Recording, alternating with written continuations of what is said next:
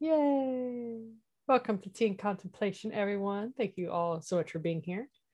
Uh, this is our third week in our session in February around the theme of all the feels. So many feels. And I actually had to think about what week we were in for a second there. Like, I don't know if you could see, like, just momentarily, I was like, what week is it? Yeah.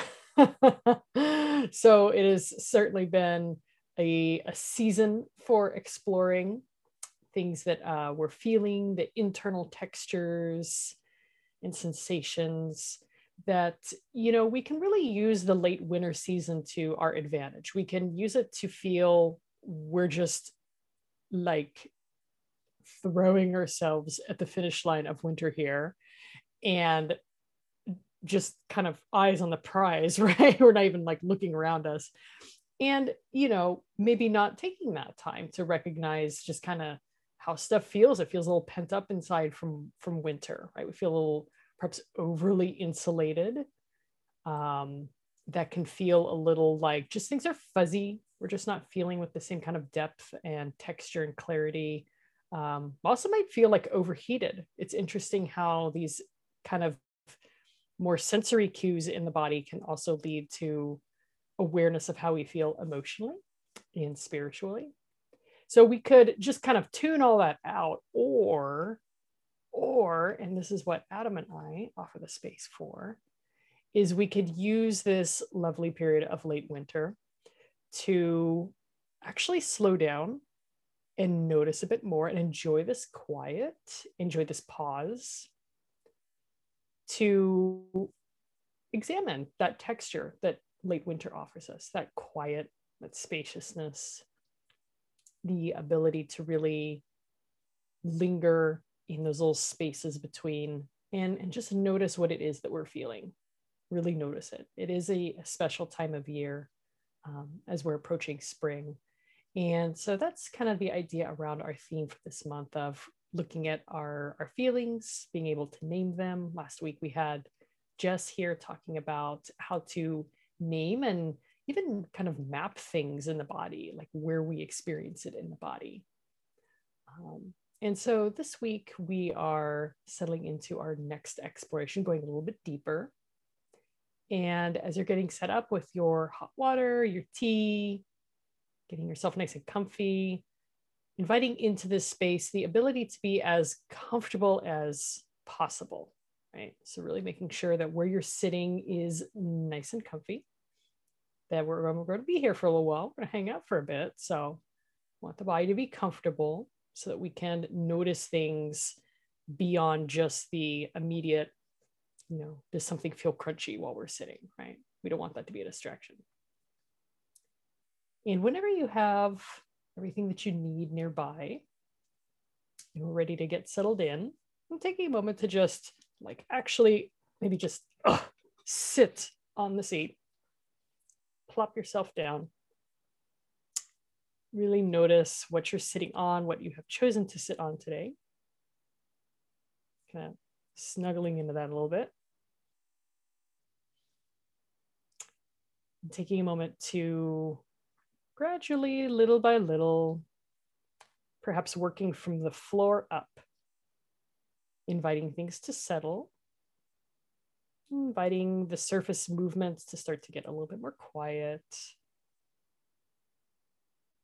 And it is really an invitation. It's not a forcing to stillness, it's not a forcing to quiet. It's just a noticing that there is activity before, and we are asking for that activity to settle a little bit.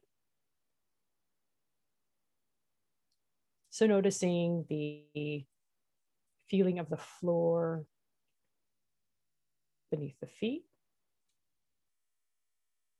And working our way up from the feet to noticing our ankles, our calves, our knees, back of the thighs, what they might be sitting on, noticing our seat itself. This little sturdy base that we form when we sit on a cushion it just allows ourselves to arrive to notice how we are today. And inviting that sense of contact and slowness into the hands. Notice where your hands are resting. Notice how they're resting, the weight of them. Mm, the wrists, the forearms, the elbows, allowing the elbows to be open, not transmitting an activity of holding or doing or grabbing something, but just open and relaxed. The forearms, the armpits, the shoulders, shoulder blades, allowing them to melt down the back.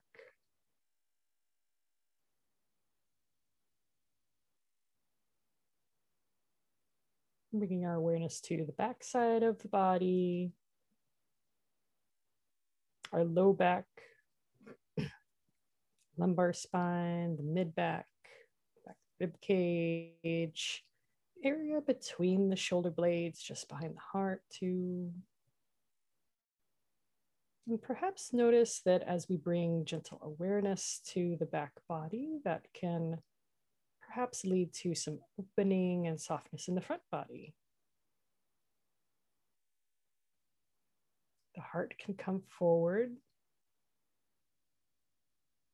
and as it does, maybe notice sensations in the belly awakening.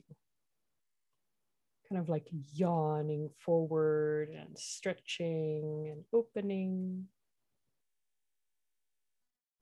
Noticing how the breath moves in the front of the body.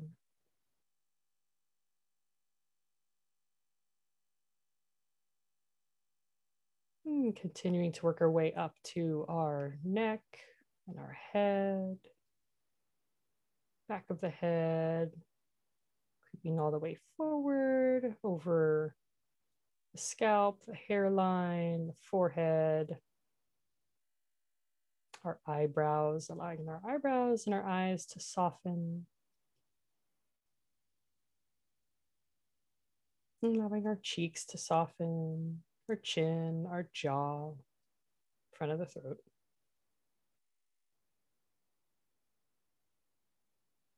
And for a moment, just pausing to notice how how are we today? Just the whole of us. And knowing that it is totally okay. It is very welcome if we come to this space and you know what, something's just not okay today. This might be a difficult day or it's been a difficult week. You might feel tired. You might feel we might feel in between emotions, man. We might not even know what we're feeling right at the moment. That is okay. We just want to see what's here today. What do we have for our tea to work with today? What's the soup? What's the ingredients? So just pause for a moment before we transition to our tea and just honestly and lovingly just how are you today?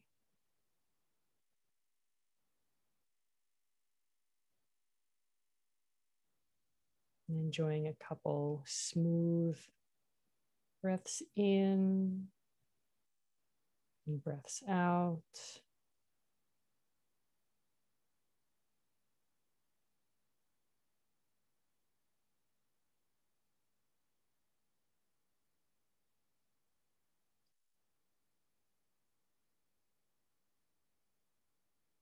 Notice what it feels like as we work with these things just inside ourselves.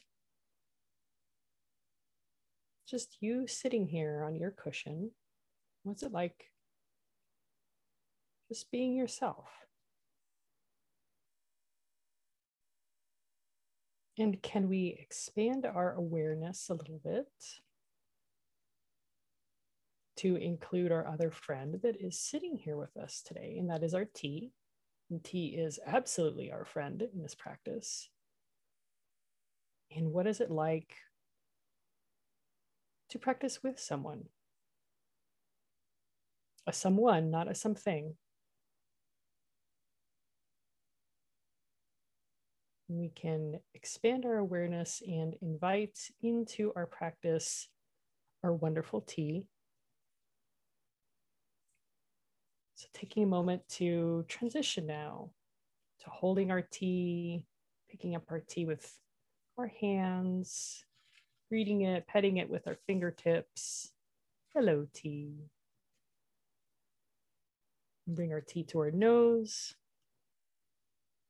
and enjoying the, the difference of the in breath and the out breath interacting with our tea. What fragrance arises from the tea to greet you this morning? And how do you feel about what's there?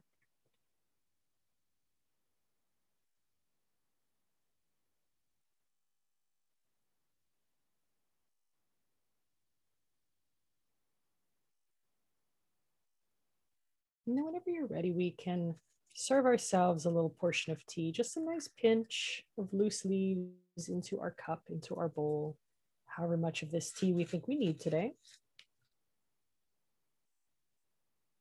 And knowing that there's no right or wrong way to do that or how much to use, that your needs are different every day. That's very normal. It's very part of human experience. And we can move in our space to get our hot water. So wherever you might be, maybe getting somewhere to the kitchen to get your hot water, or maybe it's right next to you, just take your time. Enjoying what the motion of getting water represents. Is you reaching out for something for your practice, something that serves obviously an important purpose.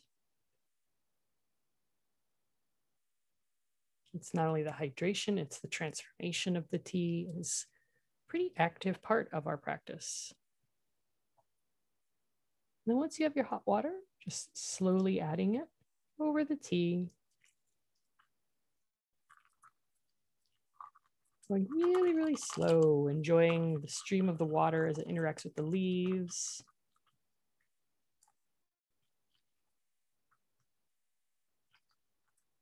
Maybe imagining what this water could be. It's snow melting,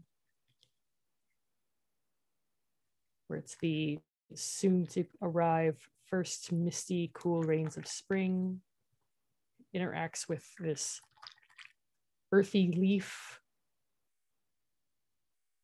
transforms it, it releases what's there.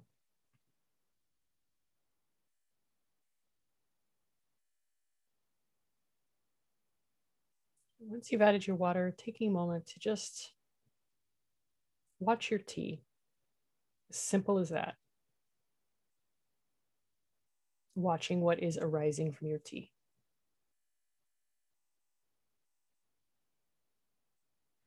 From a traditional medicine perspective in Asia, if we want to learn how to be with and handle, to be in balance with expansive, bigger energy, what you would call yang energy, things that might feel very, depending on how we are, really a lot bigger than us, very powerful, strong yang energy. We have to refill and work our yin energy. Things that are yin, things that are quiet and still.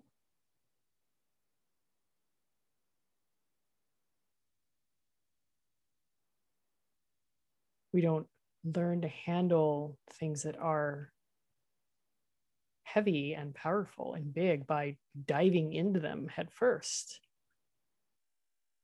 the invitation in this perspective is to get quiet. And tea is traditionally said to be the most yin of yin things. This is as quiet and slow and as soft as you can possibly get. So, what softness do you see unfolding in your teacup today? What softness do you see on the surface and at the bottom?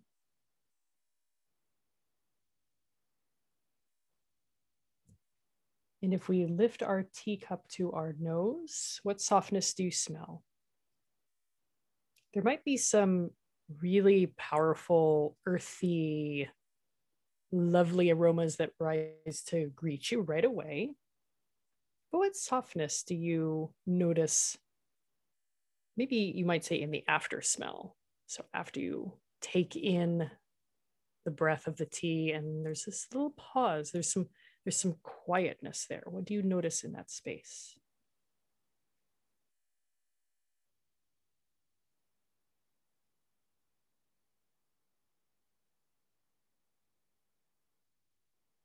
What shifts in the body as you pay attention to that?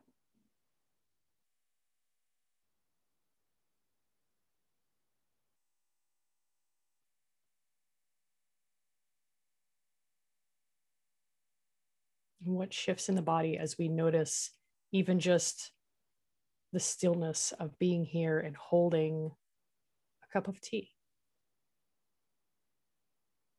The warmth in our palms and in our fingertips, the warmth in our nose and our throat, in our lungs as we breathe it.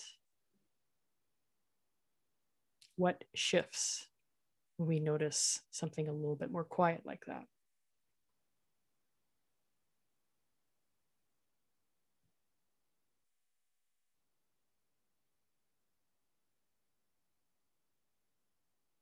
If your tea feels like it's at okay temperature, feel free to take that first sip whenever you're ready. And here too, notice the contrast of something kind of big. So the first sip of tea, the the feeling of that in the mouth, the weight of it, maybe flavors that stand out to you right away, a sense of feeling and texture in the body as we swallow the tea. And then notice around that what is a little bit more quiet, what's subtle, what arises that's very soft.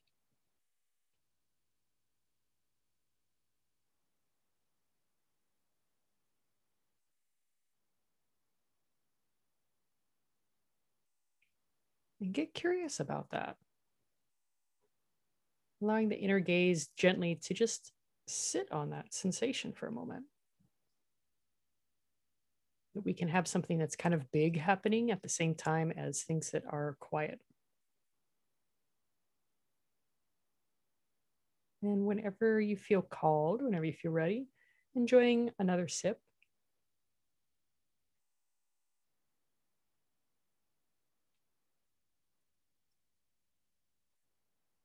And here, notice what is it like to swallow? You know, sometimes in our practice, we can really find our attention drawn primarily to the before and to the after. So the before, the the depth of the aroma and those layers and the unfolding of it. And we notice the during, we notice when it's in the mouth. And then sometimes the mind jumps ahead to what's the after. You notice, okay, there's tea in the belly. And I can breathe a little bit better and I'm more expansive. What is the swallowing like? What is the during? The first part of the digestion of that tea, the choice to interact with it very directly. What happens in that space? Just on your own time, you know, whenever you feel called, taking another sip and considering that part.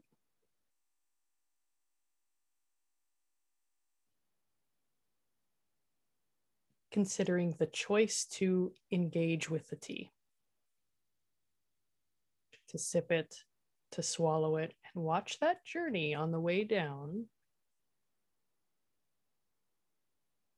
where do you notice it in the body?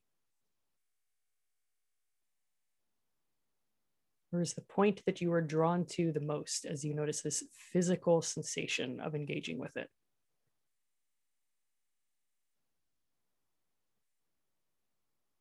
It might be the sides or the back of the tongue. It might be the base of the throat.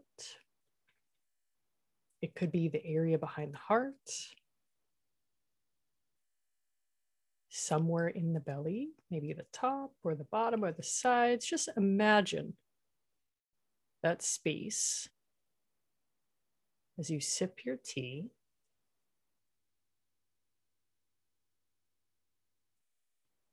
how it reacts and responds to being called to engage. What signals does your body tell you that it is online and it is responding?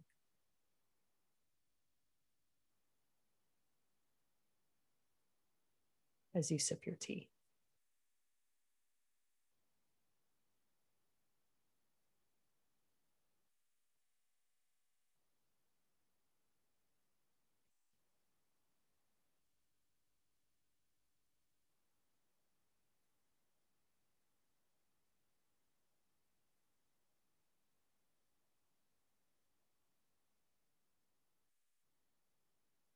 And how long does it seem like that during portion, that active engagement, how long does that last? And when do you transition to the after?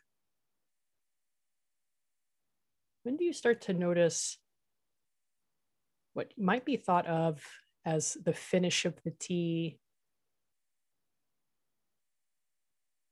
the echo of it?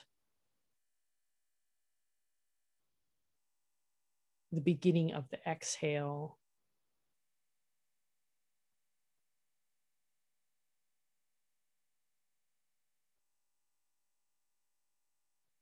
How do you know when you're at that point?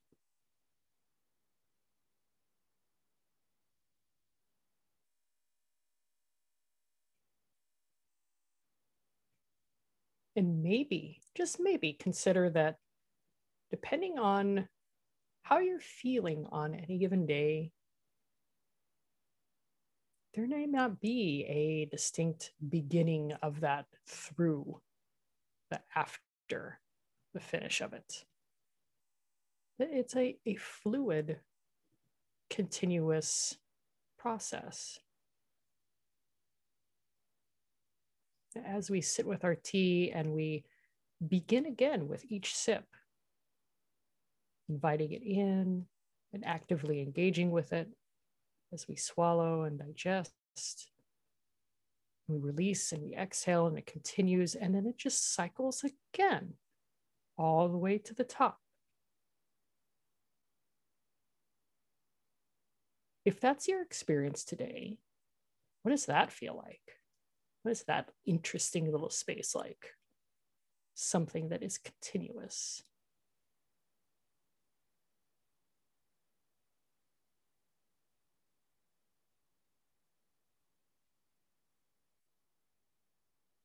And as we transition now to the deeper part of our contemplation for today, which is how we sit with complicated emotions.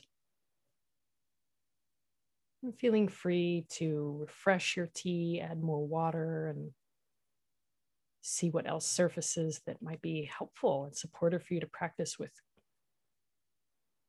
invite you to consider in this space that any of the answers that you have to these questions today are absolutely valid, they are true, they are what you are feeling and living in this moment, and that you have full permission to change how you think about something, even in the middle of the sip of it. Maybe it's not continuous for you. Maybe there's a stop and a start. That's okay. This whole process, what tea teaches us is how to feel the full complexity of what's there, that it doesn't have to be specifically one way or another. It just is.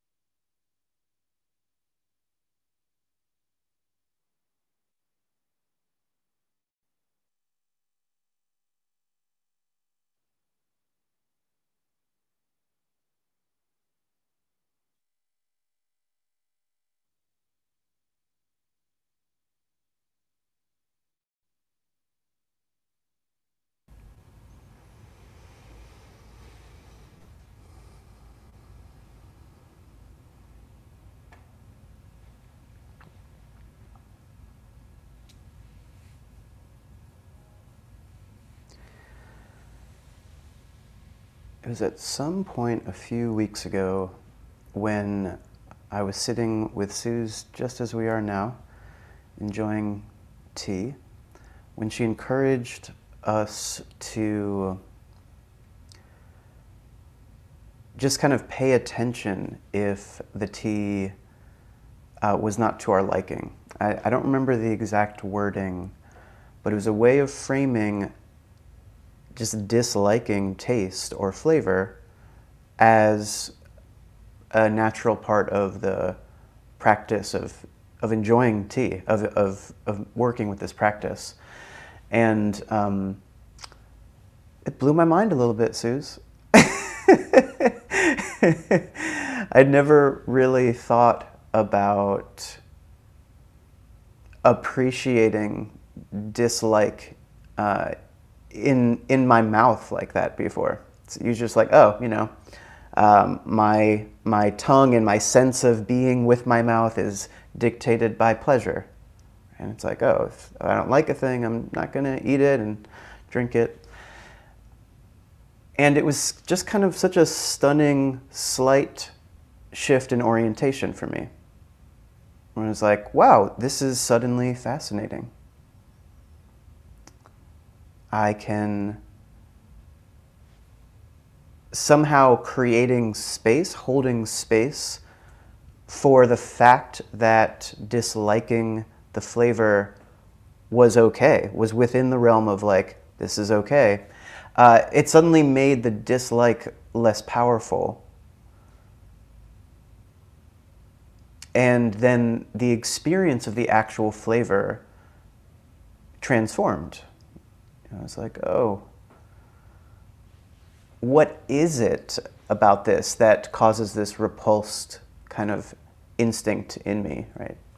It's like something about, you know, I, then I start to get into the details, something about the, the bitterness on the front end of the, of the taste or the, something about this dryness that's unsettling in some way.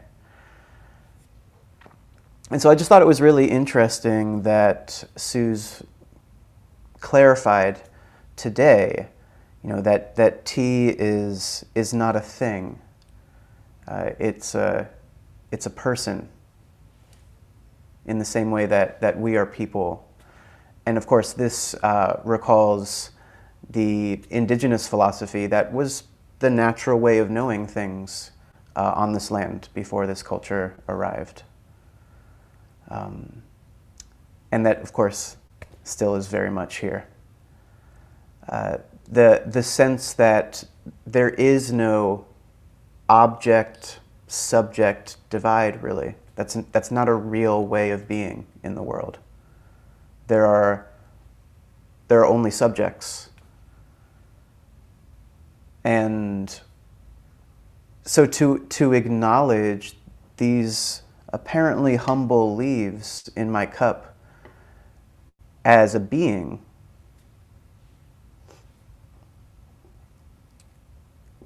Uh, gives me the opportunity to kind of be in communion, to be supported and to support, rather than just to imagine myself as this impenetrable locus of intelligence or something, however, whatever the object subject divide implies, you know.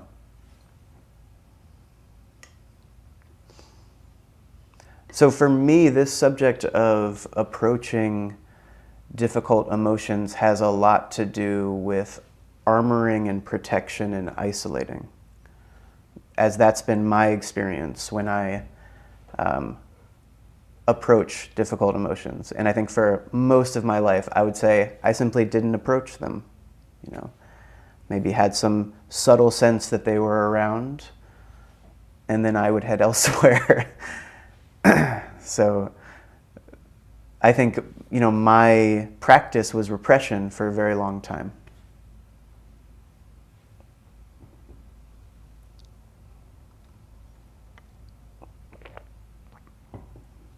Like, nope, I'm not going to taste this. I don't like this kind of tea.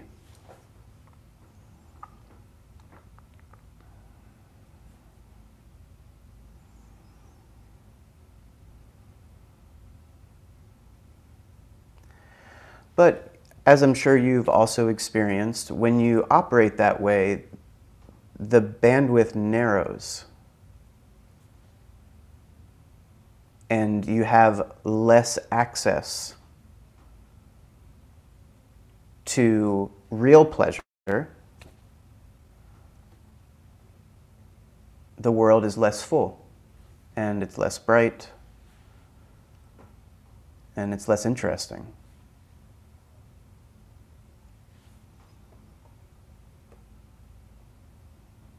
And for me, you know, it's probably worth mentioning that that is also, I think, the that's the foundation of the depressive pattern in my mind is repression. It's like repression precedes the experience of depression. I share that not because I think that's how it works in everybody's mind, but just because it seems to work that way in mine. So, you know, this is like these are the cliff notes on years of therapy. and uh, years of therapy and years of yoga practice. You know, I think those those things in combination been kneading the dough that needed to get kind of rolled out in me. But I, I think that it's it's it's been useful for me and might be a useful reflection for you today to consider like what within the the spectrum of feeling that we call emotion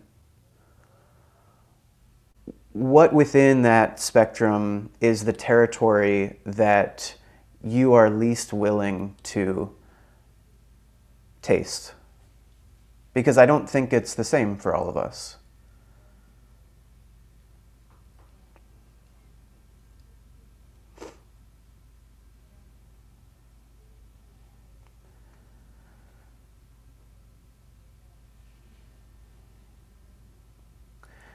And the,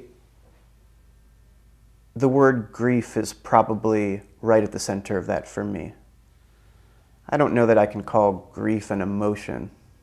It's more of a process, but I think the emotions that support the grieving process are the ones that I usually find myself almost instinctively turning away from.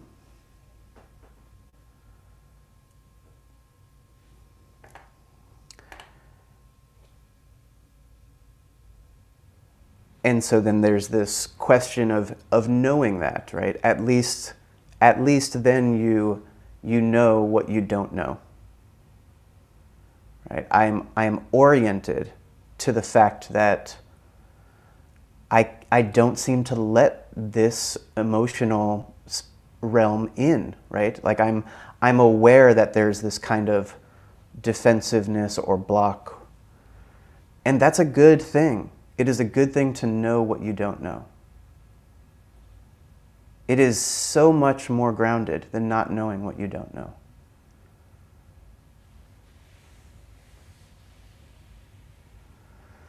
And it also just implies technique, you know, gives you a sense of what, what might, what kinds of processes might be helpful.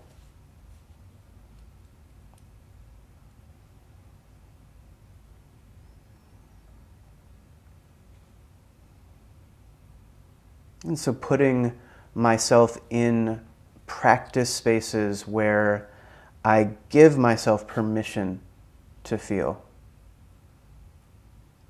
has been really important.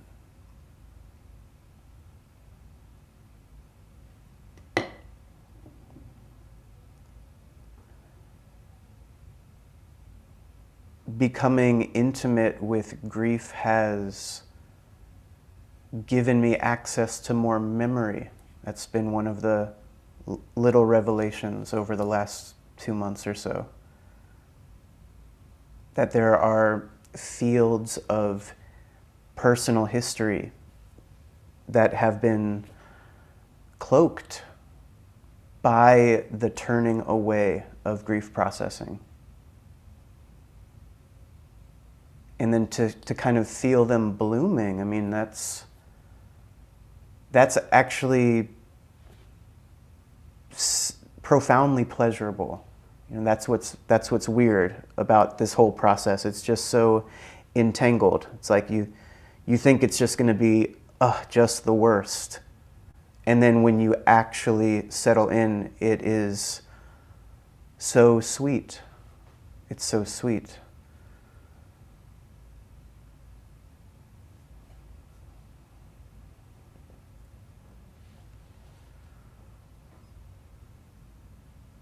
So, you know, the important question is what are we afraid of?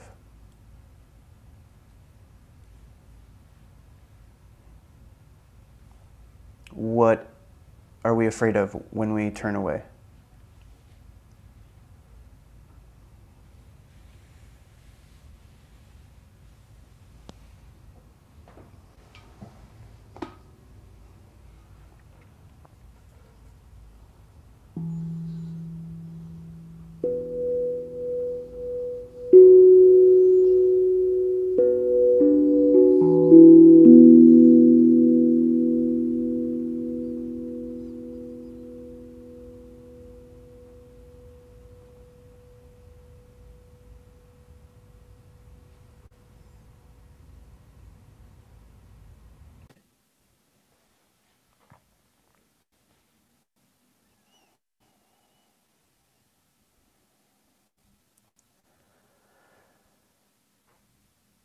The feels.